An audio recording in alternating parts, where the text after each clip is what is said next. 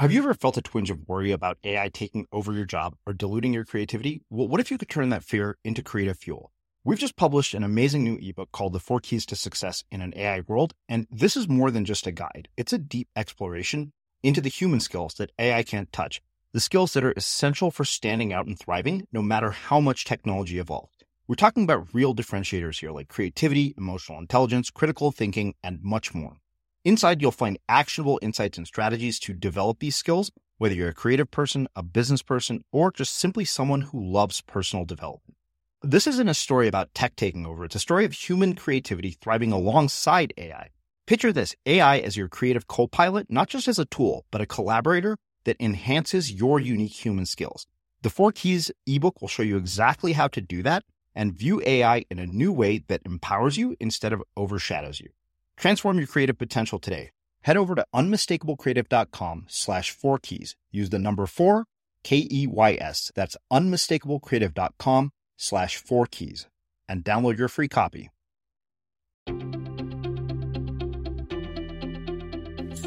I'm Srini Rao, and this is the Unmistakable Creative Podcast, where you get a window into the stories and insights of the most innovative and creative minds who've started movements, built thriving businesses, written best selling books, and created insanely interesting art. For more, check out our 500 episode archive at unmistakablecreative.com.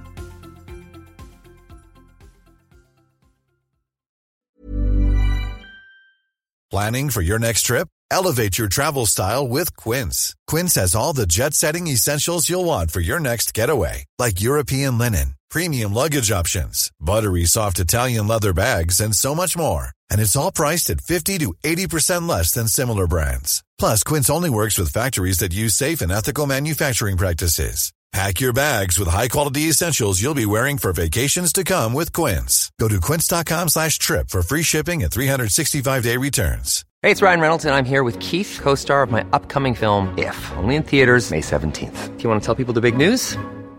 All right, I'll do it. Sign up now and you'll get unlimited for $15 a month in six months of Paramount Plus Essential Plan on us. Mintmobile.com slash switch. Upfront payment of $45 equivalent to $15 per month. Unlimited over 40 gigabytes per month. Face lower speeds. Videos at 480p. Active Mint customers by 531.24 get six months of Paramount Plus Essential Plan. Auto renews after six months. Offer ends May 31st, 2024. Separate Paramount Plus registration required. Terms and conditions apply if rated PG. I'm Sandra, and I'm just the professional your small business was looking for. But you didn't hire me because you didn't use LinkedIn jobs. LinkedIn has professionals you can't find anywhere else, including those who aren't actively looking for a new job but might be open to the perfect role, like me. In a given month, over 70% of LinkedIn users don't visit other leading job sites. So if you're not looking on LinkedIn, you'll miss out on great candidates like Sandra. Start hiring professionals like a professional. Post your free job on linkedin.com/people slash people today. Life is full of what ifs. Some awesome, like what if AI could fold your laundry? And some well, less awesome, like what if you have unexpected medical costs? United Healthcare can help get you covered with Health Protector Guard fixed indemnity insurance plans. They supplement your primary plan to help you manage out of pocket costs. No deductibles, no enrollment periods, and especially no more what ifs. Visit uhone.com to find the Health Protector Guard plan for you.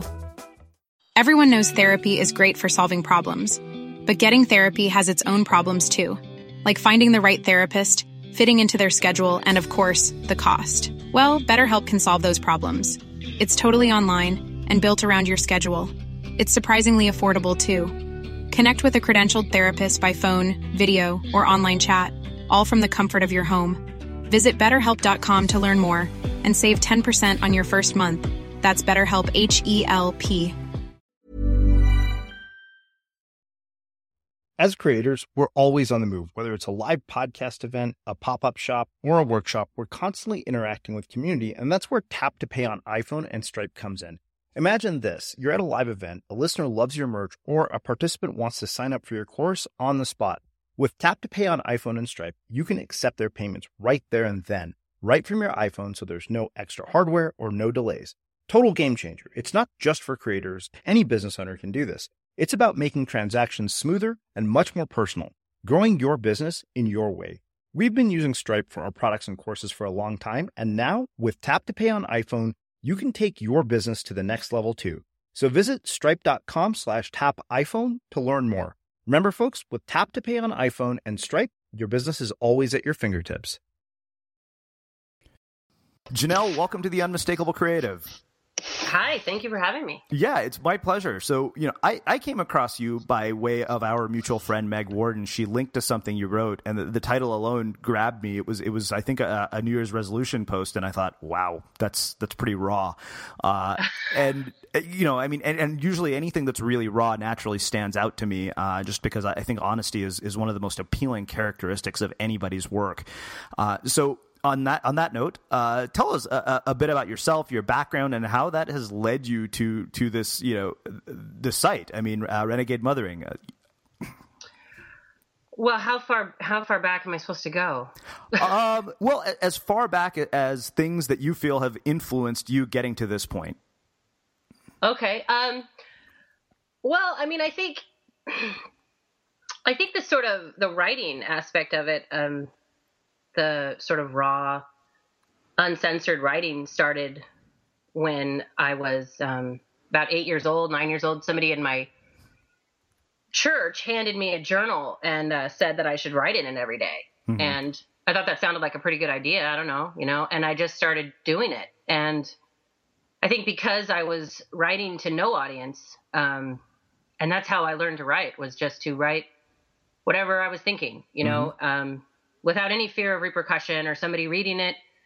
And I developed a voice and just started saying what I wanted to say. Um, but as far as what, you know, got me to the point of writing that blog, I, um, I didn't come into motherhood in a sort of standard way. You know, I was, I got, I found out I was pregnant when I was 21 and I'd known the dad for three months. You know, it was a real, real love story. Um, we were pretty much drunk that whole time. And, uh, I, I I kept the baby because I thought I couldn't really justify the alternative, and uh, so I had this baby when I was 22, and I and I kind of looked at it like like something like a passing occurrence, you know, like when you like you get your teeth cleaned or something, or go to Mexico, you know, and you just like do this thing, and then you come back and you come back to your real life, and that's obviously not what happened, uh-huh. and um, I and then I have a whole story of, of alcoholism that uh, I was separated from my kids for a couple years.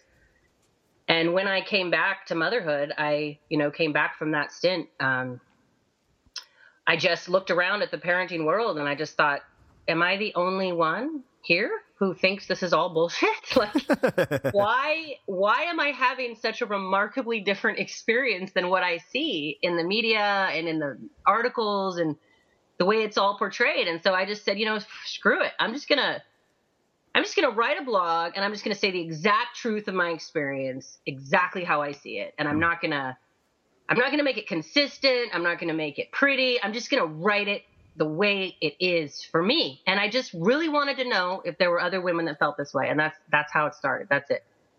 Okay, so there's there's a lot of stuff here. I mean, you've you've heard my interview, so you know we're going to go back and tear all of this apart uh, totally. in a, in a good way. So let's let's start. You know, the irony of this is the nature of your writing. When you told me that somebody in a church handed you a journal, that makes me laugh to think. Wait, that, there's a bit of irony in there. And for those of you guys who, who haven't seen Janelle's blog, go see it, and you'll get the irony of, of what we're talking about here. Um, and I think it will become apparent to you as as we go throughout this conversation. But you know, I I really love that you brought up this notion that there was no audience that you were writing for. And I think that that to me is is really uh, it's really something as I've learned to to sit down and, and, put pen to paper in a Moleskine every morning, realizing I'm just doing this for myself now. Um, yes, I will put it out, but I'm not writing with the audience in mind anymore. I'm writing because I, I feel compelled to say something. Something different is happening to my writing. It's really it's almost counterintuitive, but it's resonating with the audience like it never has before. Yes. And I think that a lot of people are are very they're sort of fearful uh, about going there. You know, that's what my friend Justine yeah. Musk likes to call. You know, you cross a line in order to figure out where it is. And I guess you know, for me, the question becomes: How do you approach this as if there is no audience, even though when you know there is one? Oh, right, because I just don't give a shit. Yeah. Um, but that's because of life experience, right? Like, okay, but first of all, we got to go back to the church thing because mm-hmm. it's more irony than you even know. It was a Mormon church.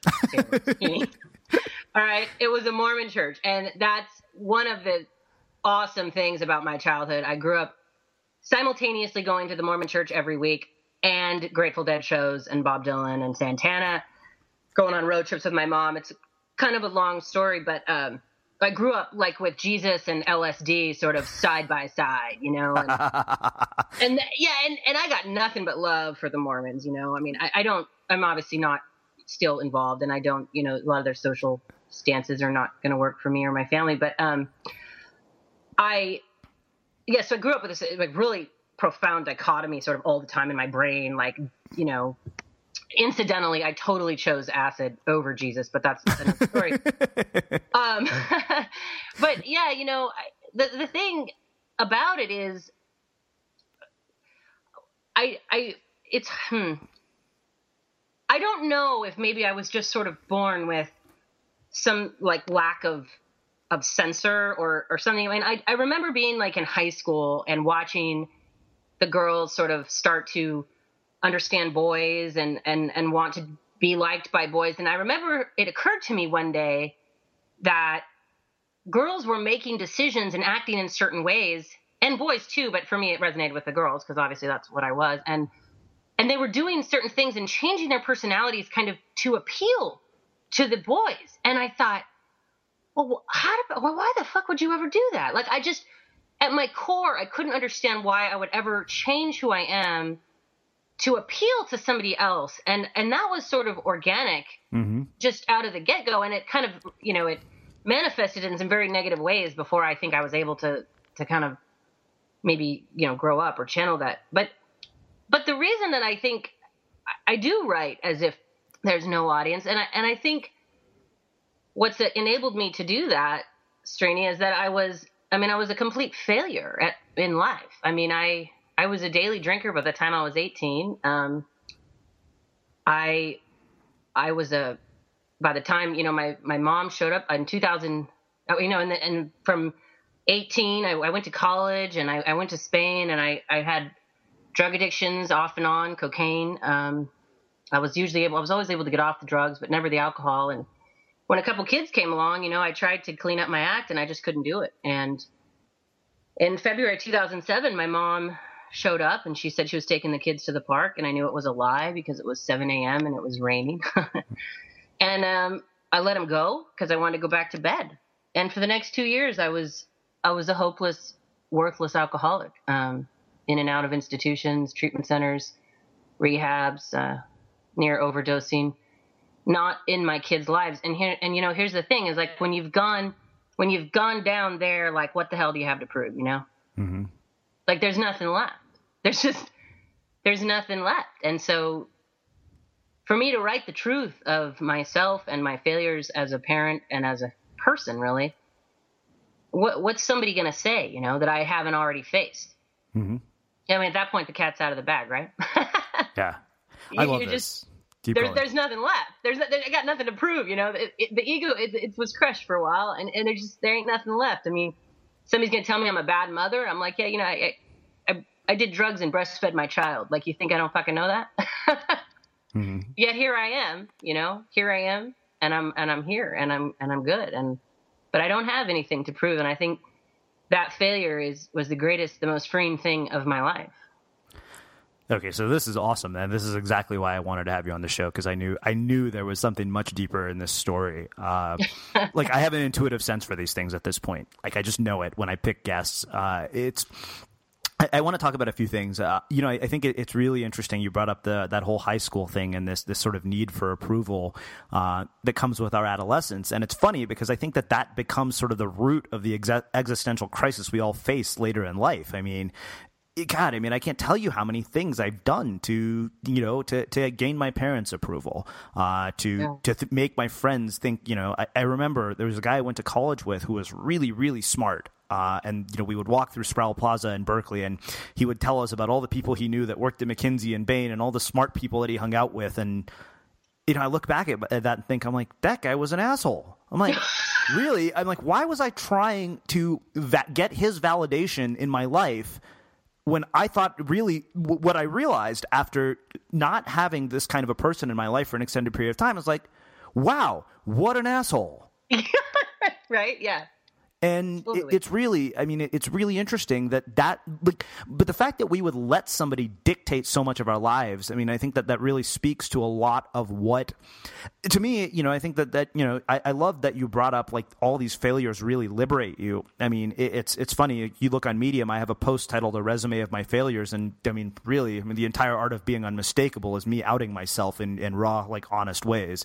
Uh-huh. uh, but yeah, I mean, it, it, there, there's just you know, I think that that's just such rich territory, uh, and and something that it's strange, right? Like honesty is the scariest thing in the world when you try to push the limits uh, uh, of it, and it's really interesting what happens when you go there and when you cross that line. And I always say sometimes you have to cross a line to figure out where it's at.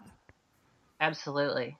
So. And I never would have thought, and you never think to look there. You know, it's like mm-hmm. we go through our whole lives trying to avoid failure but then it's like if you move right into it and just, I mean, what's, you know, what, like, what are we so freaking afraid of, right? Like, maybe I am a failure. I mean, I actually had a friend of mine tell me I had just gotten sober and, uh, and I went into a performance review at work and I, and I had been like showing up for a few months, which was, I was, I was super impressed with myself and I expected this glowing performance review, right? And I mean, I expected them just to be like, "Oh, Janelle, you are amazing," and it was not good at all. I mean, it was terrible. And um, I went out into the parking lot. and I was crying. You know, I was all heartbroken. And I called this friend of mine, and he and I said, "Man, I just feel like a failure. I just I just feel like a failure." And he and he said something to me that I will never forget. He said, "Wouldn't it be great if you could be okay with being a failure?" And it just rocked me because it's like we're so afraid of facing this thing. But then if we move right into it, we're like the freest people in the world because then we got nothing. To, then we got nothing to prove. Yeah, I'm a failure. Cool, whatever. Bring it. You know mm-hmm. what now? Same shit, new day. You know what I mean? Mm-hmm. And and that's you know, and it was from that place that I started writing. I mean, I I came back. I was I was sober. I got sober in March of 2009, and um, I had my third baby in August of 2010, and I started writing in January of 2011. Mm-hmm because because alongside this sort of you know feelings of being a misfit and outsider, I knew I had just a profound gratefulness and love for my family, you know, mm-hmm. because they had been gone, and I. I felt like I, I still feel like I'm playing a big cosmic joke on the world, like you know, like somebody like me, you know, sitting at a t-ball game or parent teacher conference, right? Yeah, well, it's funny that that whole cosmic joke on the world thing. I think that uh, you know it's the imposter syndrome, right? I, I, I think we all feel that. Yes. I think every one of us feels that. Like every one of us shows up at the blank page every day and says, "God, this is probably not going to be that good. Why does anybody read this crap?" Oh, absolutely. Yeah. So, yeah, I mean, it, I mean, I feel like an imposter all the time. I mean, I've I've lived my whole life going, okay, at, at any moment somebody's gonna find out. You know, that's how I lived before. Like, at any moment they're gonna figure out I have no idea what the fuck I'm doing here. You know. Uh. But then once it once it turned out that that like that that that was clear, right? There's there's no gray area like anymore. Janelle does not know what she's doing on Earth. Mm-hmm. It was like, oh well, cool. Now I got nothing. Now I can just go. mm-hmm. You know. So you know what? I want to revisit an earlier part of our conversation. Uh, you know, I, I, loved the way you phrased it. You said, you know, my early child, you know, my, my growing up was a combination of Jesus and LSD, which, which really, uh, you know, what I want to look at. I mean, you mentioned musicians like the Grateful Dead. I mean, what were your early artistic influences uh, that that really shaped kind of the way you approach writing and the way you approach, you know, the art of it? Um, I would say it was a lot more. Um, initially, it was a lot more music the Grateful Dead, Rolling Stones, Bob Dylan. I was kind of raised by these, well, pseudo hippies that my mom went back to the LDS church. She was raised LDS and then inactive for about 20 years, during which time she partied and rocked and hung out in uh, San Francisco during the summer of love and that time.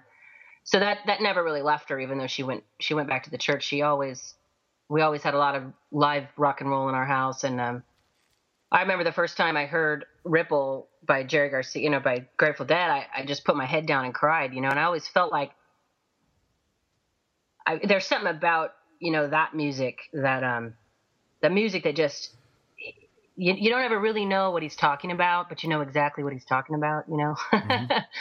and, um, as far as writing, I was a huge, uh, Hemingway really, really floored me. Um, the first time I read Sun Also Rises, you know, I I really, you know, because of course half of his writing is about loser alcoholics, you know, and, and it, well, this was even before I was I was there, but uh, maybe I had a premonition or something. But just his terse prose, you know, just the way he there's not a lot of narrative there, you know. I mean, it's it's all it's actually all narrative. He's just telling you what what happens. Not a lot of um, embellishment or or, or pretty kind of touchy feely stuff. He just lays it out. He just lays life out, and and you do what you want with that. And I think it's the reason people both hate him and love him. But mm-hmm. um, I, you know, and I also have um, I've gone to school for English and writing, but that's a whole different, you know, that's a whole different thing. It's it is interesting though to sort of have a you know, I have an MA in English, but then I write, you know, in a way that sort of breaks all English rules. uh-huh. But yeah, I mean, those are kind of. I read everything when I was little, and I read stuff that was way, uh, you know, over my head, air quotes, right? Mm-hmm. A lot of mm-hmm. Steinbeck, a lot of Hemingway, Jane Austen. But Hemingway, I think, was the one who, when I read him, was the moment when I realized that writers could say things that, that permanently sort of altered you, you know? Ooh, I love that. Yeah. So, you just see yourself in that page and you can't believe it. You can't believe somebody's writing you. Wow. So, Janelle, you know, it, it's funny as I'm listening to you describe this, I, I, see sort of this interesting dichotomy in your life of somebody who is on the path to becoming an intellectual at the same time. I mean, clearly somebody who's led a very difficult and tragic life. Uh-huh. And, and those two things are such odd, they're, they're odd contrast to me. I mean, I, I guess, you know, like, I mean, how, how, do you like? I think that to me, there, there's a story of you know, sort of picking yourself back up and, and you know, getting things back together. But I mean, you know, you mentioned reaching the point uh, of being an alcoholic at a very early age in your life, and I wondered if you'd be, you know, willing to, to dig deeper into this and dive deeper into this and talk about sort of, you know, the where it took you and, and the journey of that, and you know, bouncing back from it and getting to the point where you realize, okay, well, this is not productive because clearly, from talking to you, you're a very intelligent person. It seems like you know one path was. It, it's like you could have gone in two different directions here. Oh yeah. Oh yeah. It's and that's what makes it so sort of funny, right? That's why like I can't possibly it would be insane for me to give a fuck, right? I mean, mm-hmm. like it's it would be crazy cuz my my whole everyday life is just like wait, seriously? I mean, am I really doing this? I mean, is this am I really getting up every day and making my kids breakfast and driving them to school and picking them up, you know? I mean, it, it, cause it's just women like me don't end up that way. You know, we just don't. Uh-huh. And I don't have any, you know, I don't think I'm above these people on the street. These people, I mean, I, that was me, man. And I, you know, I'm not going to go into too much gory detail. I don't want to scare your listeners, but I was, I mean, I was that mother. You know, I was the hated, drug addicted loser mother. I mean, my my oldest child had a um had a box on her bedside table where she kept all the letters and notes I'd write her, and she still has that box. Um, you know, and I and I sit with that. Well, I, when I first got sober, I these memories would come back into my head that were so dark that I would literally shake my head back and forth to get rid of them. You know, um, and it's no joke, right? I mean, I didn't I didn't set out to be an alcoholic. Um, in fact, with my Mormon sort of upbringing, I I was very determined. I had alcoholism in my family, you know, um, and I knew what it was. My mom was very clear about it because of that. And I grew up with this Mormon, you know, very strong moral code. And I was very outspoken my freshman year of high school. I, if if any of them listen to this, they'll laugh because I was like so anti drugs and alcohol. And and then when I was 15 years old, I saved my money and I went to Honduras. Um, my grandma helped me go to, and, and I went to this rainforest. And then we we hung out on this island called Roatan. And I'd never done a drug in my life. I'd never I'd never had a cigarette, never even had a sip of coffee, man. And I, but I kind of had a wild, you know, a little wild. I was a little, I was a little, uh, I was pretty sure nothing was ever going to go wrong in my life. And so I, I snuck out with this 14 year old and we ran into some hippies or I ran into some hippies and, and they said, Hey, do, do you want some acid? And I said, yes, yes, I do. and I don't know why I said yes. I, so he handed me three hits and he said, now take, you know, go back and share these with your friends. So I gave my friend half a hit and took the other two and a half. and that was how it started. I mean, I'm not kidding, man. That's how it hit me. And I I never went back. It was like I started partying with everybody else, you know? And that's the really insidious thing about alcoholism is you don't know that you're one until it's too late. And I was just like everybody else, but I was always very smart, you know? I was really smart. I got good grades. I knew how to work the system. I knew how to make things happen and and I just really I really didn't I really thought I could have, you know, could figure it out, but by the time I was a senior in high school, I mean, I was I was doing multiple drugs. I was drinking every day. Um, but I still went away to college. I went to UC Davis, which is a very good school. Was on the dean's list. Went away to Spain for a year. Um, and I always just was able to pull through, you know? I always was able to just like, I had a move, you know? I had a next move. And, but alcoholism is a progressive disease. And, you know, I started I wasn't a fool, you know. I could see that I couldn't stop drinking, and so I started looking for reasons. You know, well, maybe it's this, maybe it's that, and I would try all these different things, and but it just kept progressing. And um, every now and then, I'd get addicted to drugs, you know, and I'd get off the drugs, but the alcohol would always come back, and eventually, it will it will take you down. And um, I tried therapy, and I tried religion. And I thought, oh my God, it's got to be my husband, you know. So I left him and then came back. I thought, well, if I have another baby, I'll clean up my act, you know. Had my son, who's now eight, and um, and it just, I just couldn't, you know. It just got worse and worse and worse. And every day, I'd swear, this is gonna be it. I'm not drinking today, man. I'm not drinking today. And by the end of the day, I'd find myself with with the alcohol again. And um, as I say, from 2007 to 2009, I I was just dying, and um, I remember one time I was in a I was in a trailer and I I was drinking some whiskey and I'd been up for days and my eyes rolled back in my head and I fell back on this mattress and I woke up in an ER with a PICC line in my neck and um, I was 28 years old. I had a bracelet on my wrist that said Jane Doe, female, age unknown. and uh, the doctor thought I was trying to kill myself because I had so many substances in my body. And I said, no, man, I do this every day. wow. Yeah. And you'd think that would get me sober, right? But it didn't. That was in 2008, actually. And I, I was, I was drunk for another year. And I, you know, the, the big question is, how did you pull out, right? Like, how did you, you know, and I don't tell that story because I think it makes me amazing or anything, but I, I kind of want to tell that story because I know that I do sort of defy the stereotypes of an alcoholic and, um, you know, we all want to think that the alcoholic is just this horrible loser person, hmm. and and we are when we're drinking.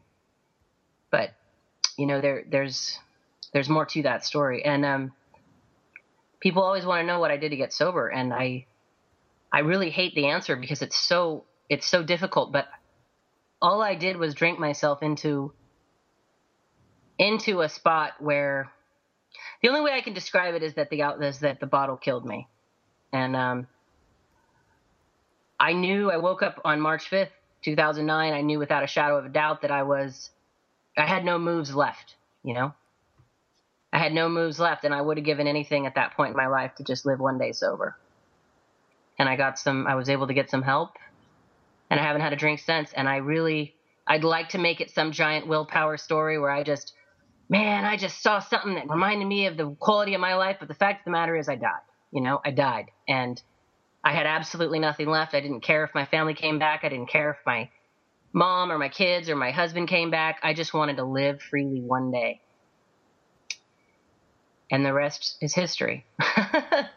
wow. Uh, Sorry, that was kind of a no, no. I I didn't say that's why I didn't say a word. That was beautiful. Uh, that's you know, there's there's so much there to to sort of unpack. But you know, I mean, it, it's interesting. I mean, the thing that stood out is that you said you always had a next move, and you you got to this point where there were no more next moves. So it's funny because my next question was going to be, okay, there's probably a lot of people sitting here thinking about how do I find my next move um, if I'm in, in sort of dire straits and it or, or a situation that just seems unescapable.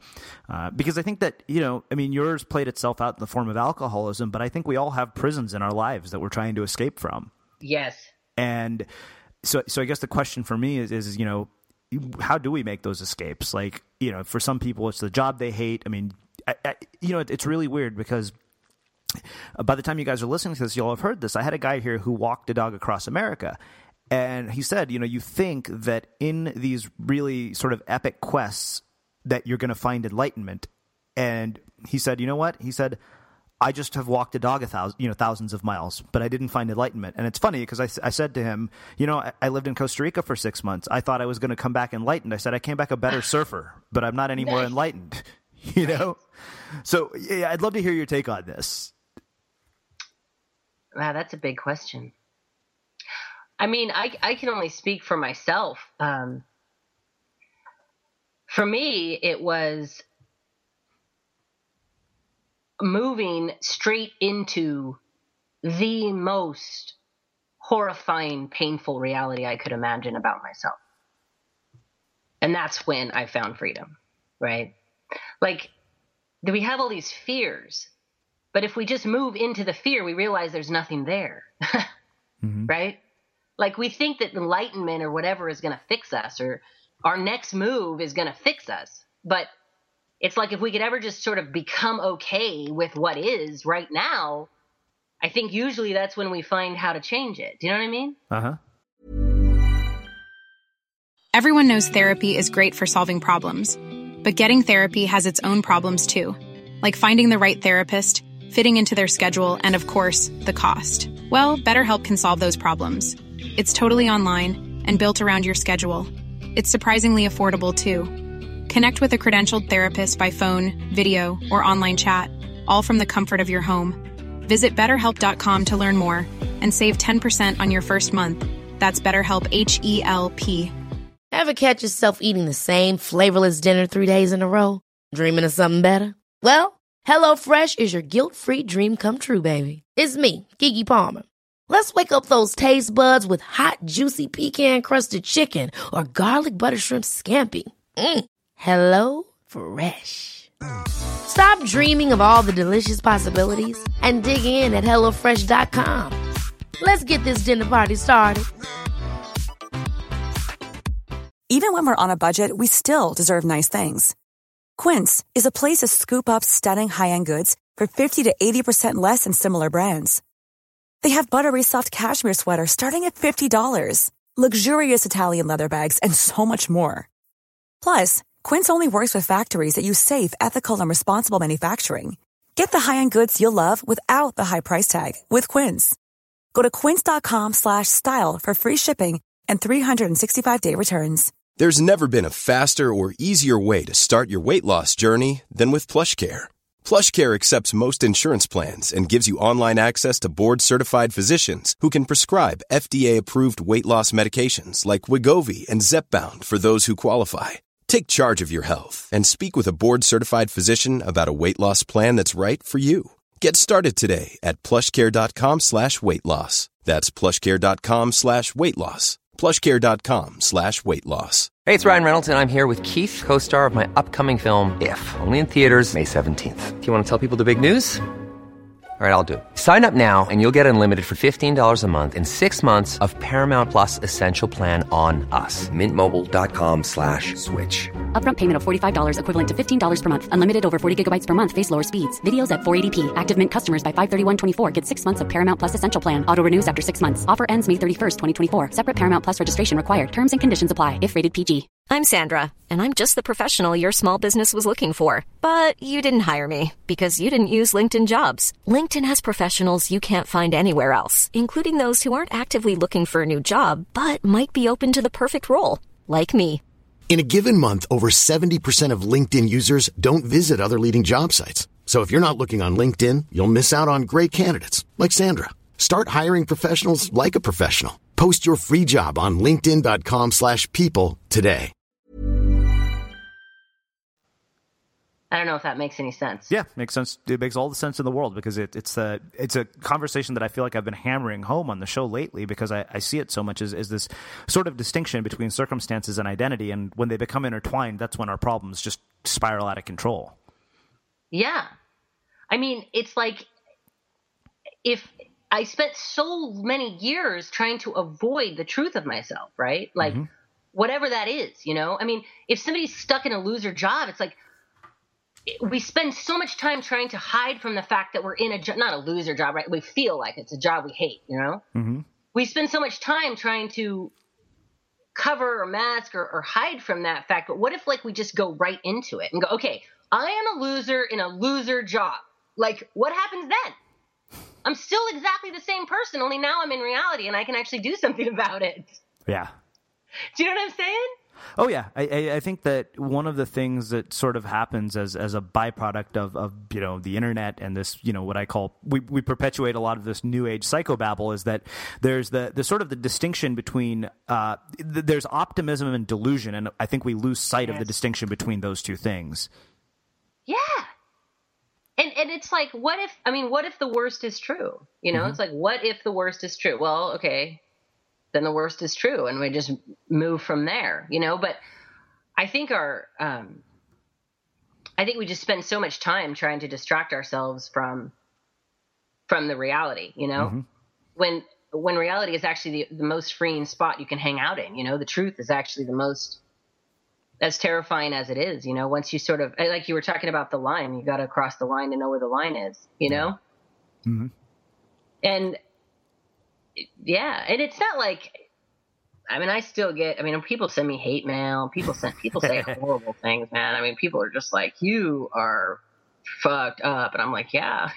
but, but at the same, but that's what's been the real trip, right? Is that I have this story, and you know, I don't know if you know this, but I didn't write. I didn't write about my alcoholism at all on that blog for like the first year. Uh-huh. I just wrote about parenthood because I just wrote about being a mother because because the thing is, what, what gave me some confidence was that I was that I knew that that I mean, I, I don't want to say that I'm more grateful for my kids than other people because that's that's ridiculous. But having been sort of brought back to life and, and being sort of having a second chance and being able to be a mom when I could never be one before, I was really having a good time and really grateful for these kids, like on a level that I that I couldn't possibly put into words. And yet I wanted to kill myself like half the time I was with them. You know what I'm saying? Like, yeah, like, like it wasn't glorious and it wasn't interesting. It wasn't glamorous. I'm like, why do all these fucking people act like they know what they're doing? You know, like all these approaches and these theories and these ways of parenting. I'm like, I just, I just started having this sneaking suspicion that everybody was full of shit. You know. and yeah, and I just wanted to know. I was just like, you know what, you know what, screw it. Like I and I had nothing to prove, like we've talked about. So I just said, and that's what's so I just said I'm just going to put it out, and if people respond, they respond. You know, maybe maybe there's somebody else out there that that feels this way, and because I love to write, that was sort of the medium that worked for me, and um, uh-huh. um, and I have been astounded by the responses, particularly because of of the super you know super kind of dark story I've got you know, but I didn't share any of that on the blog, not because I was ashamed or hiding it, but frankly it was because um I didn't really feel like I needed accolades for for finally taking on the responsibilities that were mine. You know, uh-huh. I didn't really want to make recovering alcoholic my you know the thing on my label where this sure. is the thing this is why i want you to be impressed with me right because oh look how bad i was and look at how great i am now like that's bullshit right mm-hmm. i just sort of got my head out of my ass and started living but um i'm not sure how i got there but i guess i was just thinking about how interesting how stunning it's been. Like the blog just hit like 10,000 Facebook fans yesterday, and I just can't believe that. Yeah, I saw that this morning. Uh, you know, it's interesting. Uh, so, so this is great. I, this is actually where I wanted to take the conversation next. So this works out perfectly. I mean, I think that yeah, the, the tie of, of, you know living in reality and then openly admitting all of these things really makes a perfect setup. I mean, your tagline is you know the fight against meaningful parenting advice, which I, right. you know, I, I love that. Uh, it, it's it's really you know there's I think there's a much deeper story here than just parenting because the very beginning of our conversation, you talked about you know sort of the media narratives that play out around parenting, but I think the media narrative that play around your entire life Absolutely. end up being complete bullshit. Like we we think that you know you're supposed to be a certain way and look a certain way and all these things. And uh, so I mean, I think taking that on and, and challenging that is really, I think that that takes guts. I think that takes, you know, real, it's, it's bold, but I, I, really, let's, let's look specifically at parenting just because that's, you know, where you've chosen to direct this and kind of how it's played out. I mean, what is the media narrative and what's the reality, uh, that you face? I mean, you said, you know, you love these kids, but sometimes you want to kill yourself. And I, would love to dig deeper into this because I, I think that's just, there's a lot of, you know, really interesting insights here. Well, it's you know, I think there's a couple. Know, I wrote a post the other day about um about uh I just said, hey, I, it was like how I want off all parenting teams, right? Like there's all these teams, you know. There's yeah, yeah, right. Like there's the there's the attachment parents, you know, and then there's like the eco parents, and then there's the cry it out parents, and and, and sort of the, there's this idea that that you can adhere to a philosophy of parenting, and it's going to work for you, and it's going to be great, and your kids are going to grow up, and you read all these books, and and and what kills me about that is that I'm too inconsistent for anything like that, right? Like I start out great, and then I end up kind of, you know, faltering. Generally, at a really critical moment when I'm, sh- I'm supposed to be a really impressive parent, and yeah, it's like uncanny. And and this woman wrote a response, you know, that that struck me, where she said, she said, you know, and and I I'm called mediocre and hor- awful all the time, so it didn't really bother me. But she she said, um, why is it funny? I, wrote a tongue in cheek post about sort of not being able to stay on these these teams because I just suck too badly, essentially. And um, she wrote, why is it funny to be mediocre or awful at, at parenthood? I mean, I understand we're all human, but but how is this funny? I mean, this is the most important job in the world. And I read it and I just burst out laughing because that's what makes it funny, right? Mm-hmm. That it's the most important job in the world, you know, and yet it's given to these dumbass humans. right? Okay, so all you got to do is mold this person into a well adjusted, happy, complex human being, and yet you suck because you're human. Not exactly You know? taking orders at McDonald's. Yeah. and that's why it's funny, right? That's exactly why it's funny is that we're so flawed and we suck so bad because I mean because we do. Uh-huh. Not all the time, but we do. And yet we're given this job that apparently, you know, is the most sacred calling in the world, right? And and that that to me is what's funny and that that narrative that that there's this educated, you know, perfect way of doing it that or that somehow, I mean, the, the giant flaw, of course, is that we aren't turned into perfect humans the second we give birth Uh, or become a dad or, you know, become a mom. We don't, our, our flaws and our problems are still there. We just have these kids that we're supposed to be molding into perfect humans, you know? All right, everybody, let's take a quick break and thank today's sponsors. As I said at the beginning of the episode, it's that time of year when we need to be setting goals and determining what skills we'll need in order to accomplish those goals. That's where our sponsor for today's show, Skilled Up, comes in. Finding online courses in the areas you're interested in can be a real rabbit hole that causes you to waste a lot of time. Skilled Up curates the world of online and educational resources to bridge the gap between education and job skills. They put the best of all online learning under one roof, and online learning is flexible, self paced, and affordable. They have courses in web design, photography, marketing, software development, business management, and much more. The bottom line is this you have to keep improving your skills to navigate the world we live in today, and Skilled Up is a great place to do that. Acquiring new skills allows you to be more creative and build new things. They've also put together a free toolkit for innovative creators that you can download at promo.skilledup.com slash creative. Again, that's promo.skilledup.com slash creative. I love this. I mean, it, it- this is this is I, oh, this is so good. I mean, it, it's it's interesting, right? I mean, I, I think about like I- you know, what I told one of my friends, I said, you know, if you if you look at the the upbringing my sister and I have had, I have had what by most standards would be a fairly privileged life. I, I mean, my dad is a college professor. Um, I've had nurturing parents; they weren't abusive. They, you know, they weren't, didn't have problems. And you look at kind of how the two of us turned out, and you know, they they have their quote unquote parenting philosophy, which ultimately the typical Indian parenting philosophy is if we've done our job, you'll go to medical school. Clearly, they- Nice. but Yeah, yeah, clearly, clearly that didn't work out with me, but it did with my sister. And it's it's kind of like okay, well, it, it's interesting, right? Like, what is it that they did they do something differently?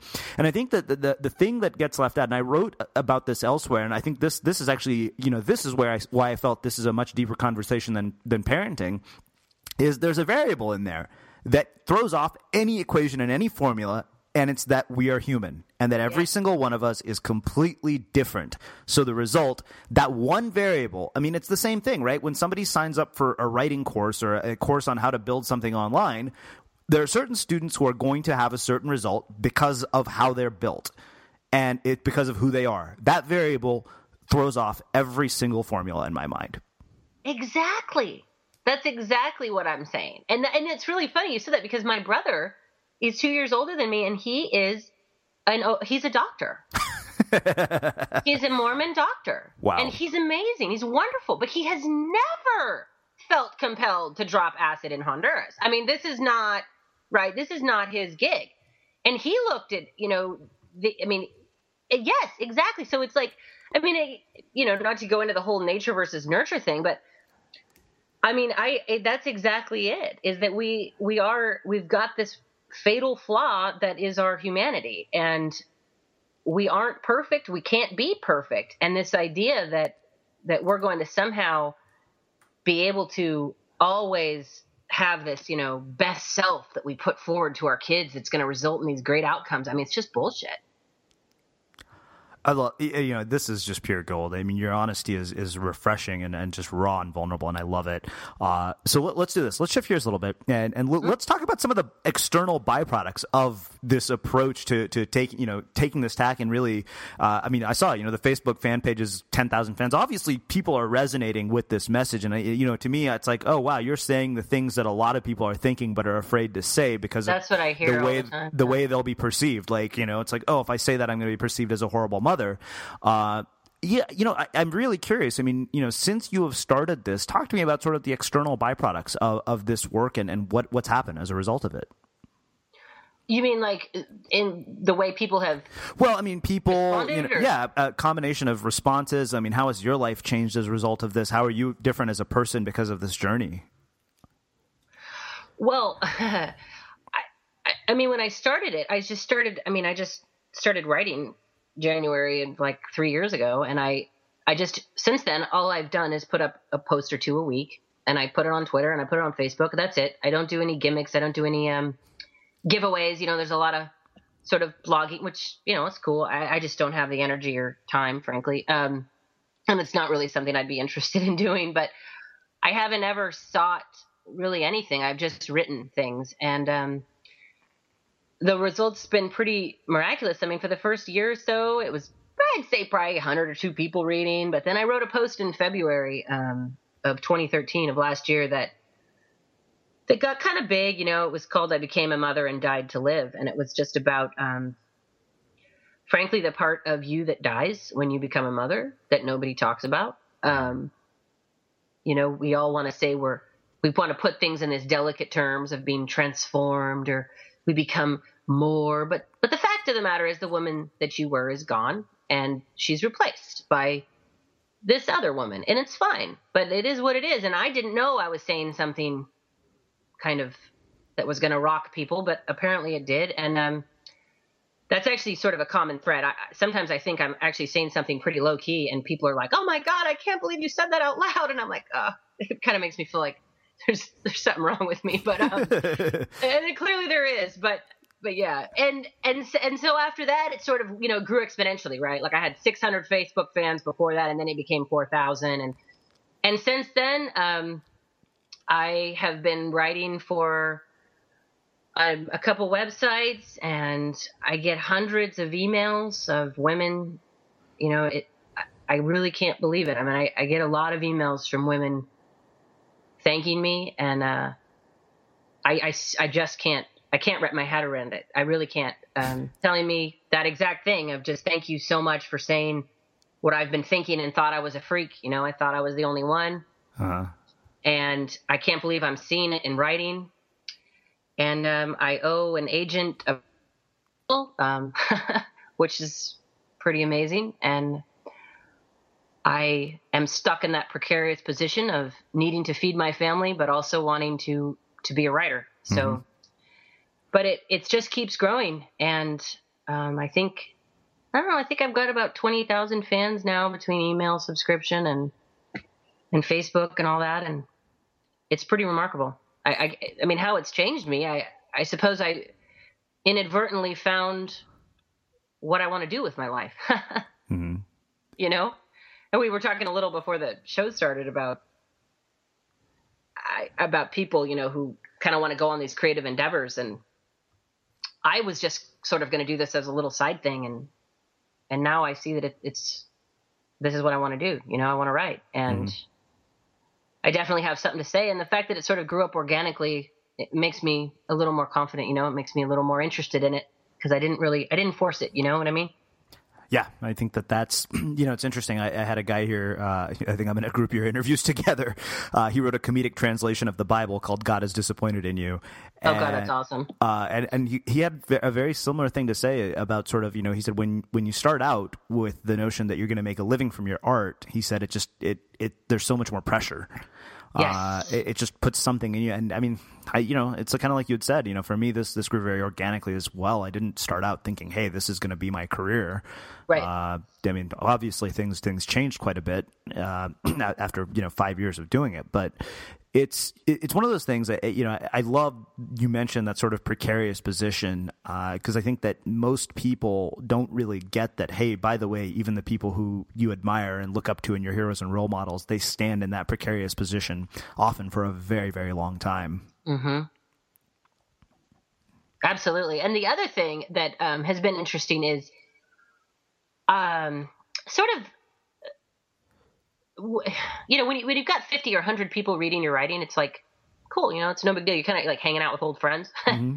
but when it gets to be thousands and thousands and, um, and people start kind of looking up for to maybe looking up to you or seeing you as some sort of, you know, like somebody that, that they look up to, right? Uh-huh. It's, um, it's a, it's a really, really bizarre thing, you know? Um, as I'm sure you understand, because that imposter syndrome just starts big, you know, where you're like, oh God, don't think I'm great because I will let you down, you know, like, like just give me time, okay, honey? Like mm-hmm. you can't, you can't put me on some pedestal. You can't, and, and, and the, the sort of the division, the interesting sort of the division of like, I do write raw and I do write honestly but it, it is still, you know, writing. It's not me as a person. So I, am getting to the point now where I will run into people who've read everything about me and I know nothing about them. And it's sort of this strange thing, right? Uh-huh.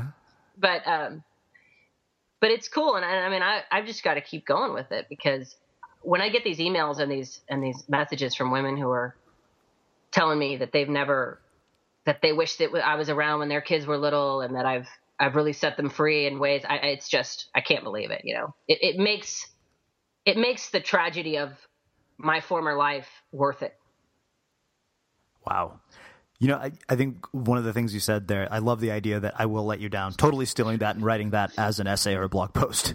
yeah, yeah. Uh, you, right. So it, I, I, love that because you know I think this really it, it just brings us full circle from where we were at you know with this notion of hey I was writing in a journal with and you know and not writing for an audience to now having one that is really massive and trying to maintain that authenticity and that honesty while secretly knowing that hey there's people that are actually going to read this lots of them and I will probably let some of them down. I mean you know the one thing you mentioned all the positives. I mean I would imagine you've probably been vilified a handful of times as well.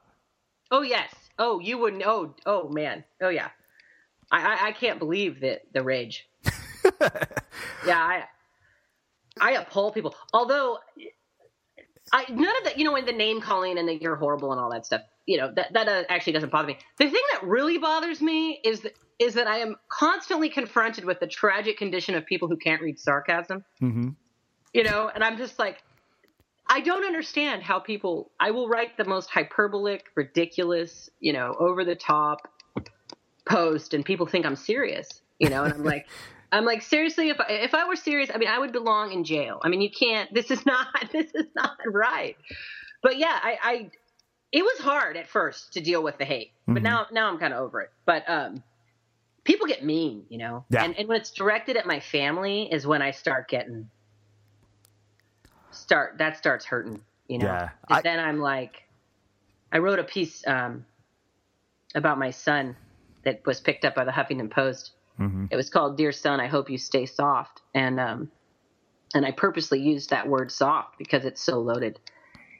And there were some anti, uh, some homophobe weirdo freaks that ended up writing some really horrible things about my son on Reddit threads and such things. And I I almost vomited when I read it, and I those are moments where you go, "What the fuck am I doing?" You know what I mean? Mm-hmm. and it it's definitely none of it's straightforward. You know, none of it's clear. Yeah, yeah. Well, you know, it's funny. My my favorite two star review of my book, um, and I stopped reading the reviews after a while. One of them says, "I hope this guy is a better surfer than he is a writer." Ooh, yeah. yeah. it was like, okay, you know, was that really necessary? But yeah, I know what you mean. It's it's it's interesting because you think, okay, well, it, it, I I got to the point where I was like, it, my, I, I think I'd read Tim Ferriss once. He said, "There's nothing that gives him more pleasure than deleting like an awful comment that clearly somebody has taken an insane amount of time to write and not publishing it." yeah. I have, you know, I used to be, you know, in the interest of authenticity and realness, you know, I've got my fist up, right? I would, I would uh, publish anything that was written. Mm-hmm. But now, if it's clearly a troll who's just writing horrible things about name, you know, name calling and calling my kids names and, and just horrible, horrible things, I just don't. I won't publish it, especially because they always write anonymously. You know, mm-hmm. that irritates me. Yeah, yeah, yeah like, totally. If there's a shred of actual criticism in the comment, I will absolutely publish it, even if it's among name calling. But mm-hmm. but if it's just that that trait that troll hatred, and I have stopped reading anything that's on you know anything that's published beyond my blog. I don't read the comments because I can't. I just can't do it. Yeah, I'm with you on that. And maybe someday I'll. Uh, but I, but it's that separation, you know, that realization that that I I am not my writing. You know, I they see my writing and that's and I and it's honest and it's real and it's coming from me and so in that sense it's me. But once it's published, man, I don't I don't have any claim to it. Do you know what I mean by that? Yeah. Uh, well, uh, you know, you're you're speaking my language. I mean, we've had another writer here, and she said, you know, our job is to get back to work, and right. that's kind of my ta- yeah, I'm like, you know, uh, just cool. You like it, you hate it. I'm getting back to work on my next book. Yeah, ex- and I've had to, yeah, and I've had some uh, senior writers really kind of snap me back into, you know, slap me back into into reality, you know. Um, which is just so awesome because I'm I'm so new at all this, you know. I'm just kind of finding my way, and um, I had one writer novelist tell me like, "Do you really do you really think you need to be responding and reading all these comments and doing all this stuff and getting all worked up about it?" And, and it just it never occurred to me. But you're right. I mean, it at some point we just have to work again, you know. Mm-hmm. And I at this point I can't respond to all the comments, although I would like to. There's too many, but um, it's interesting to make that shift to a very small audience of, of just people that kind of know them all to kind of the masses and that and all that comes with that, you know, both the wonderful side of it, but also the holy shit, you know, how do yeah. I handle this? Yeah. Yeah. Yeah, totally. Well, Janelle, Janelle, this has been just phenomenal. I and like I knew it would be. The second I landed on your about page, I was like, you know what, I have to get you here. I I, I am really really happy that you agreed. Uh, I can't thank you enough. Um, so I have one last question for you.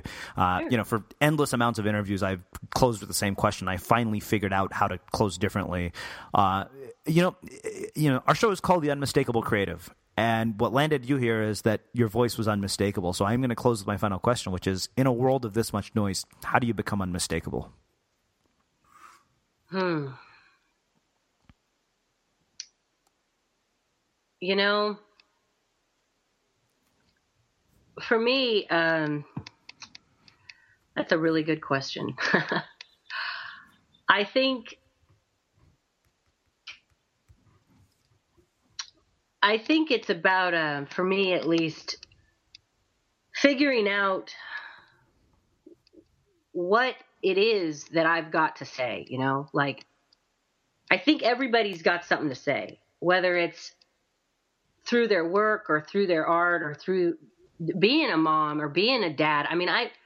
I've got some friends, man, who are these like amazing, crafty, stay at home moms that you'd think you know we wouldn't get along at all. Like they do everything that i can't do. And but that's their gig right? Like that's what they do. And i think just figuring out what story you've got to tell you know like what's your thing? And then just stripping away all the judgment surrounding that right?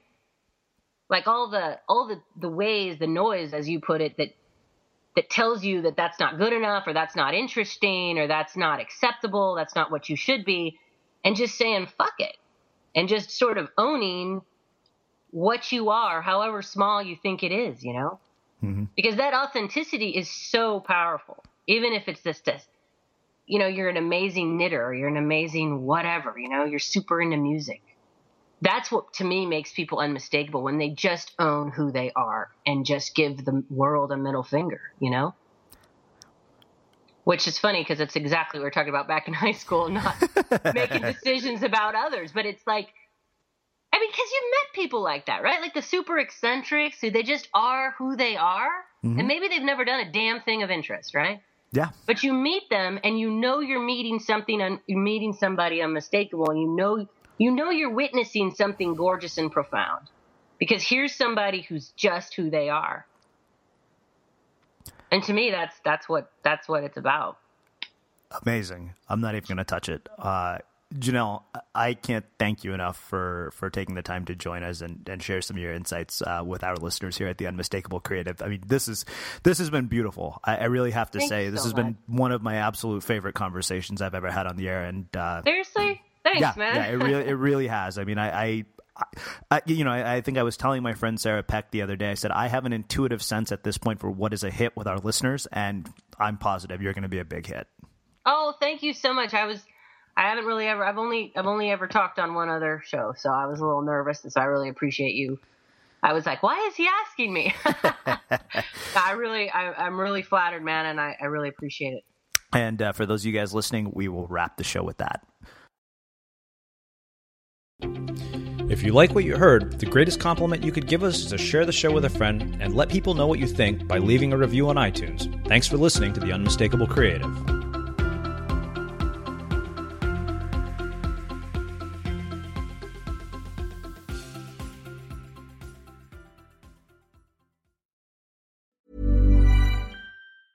Ever catch yourself eating the same flavorless dinner three days in a row? Dreaming of something better? Well, HelloFresh is your guilt free dream come true, baby. It's me, Gigi Palmer. Let's wake up those taste buds with hot, juicy pecan crusted chicken or garlic butter shrimp scampi. Mm. Hello Fresh. Stop dreaming of all the delicious possibilities and dig in at HelloFresh.com. Let's get this dinner party started. Planning for your next trip?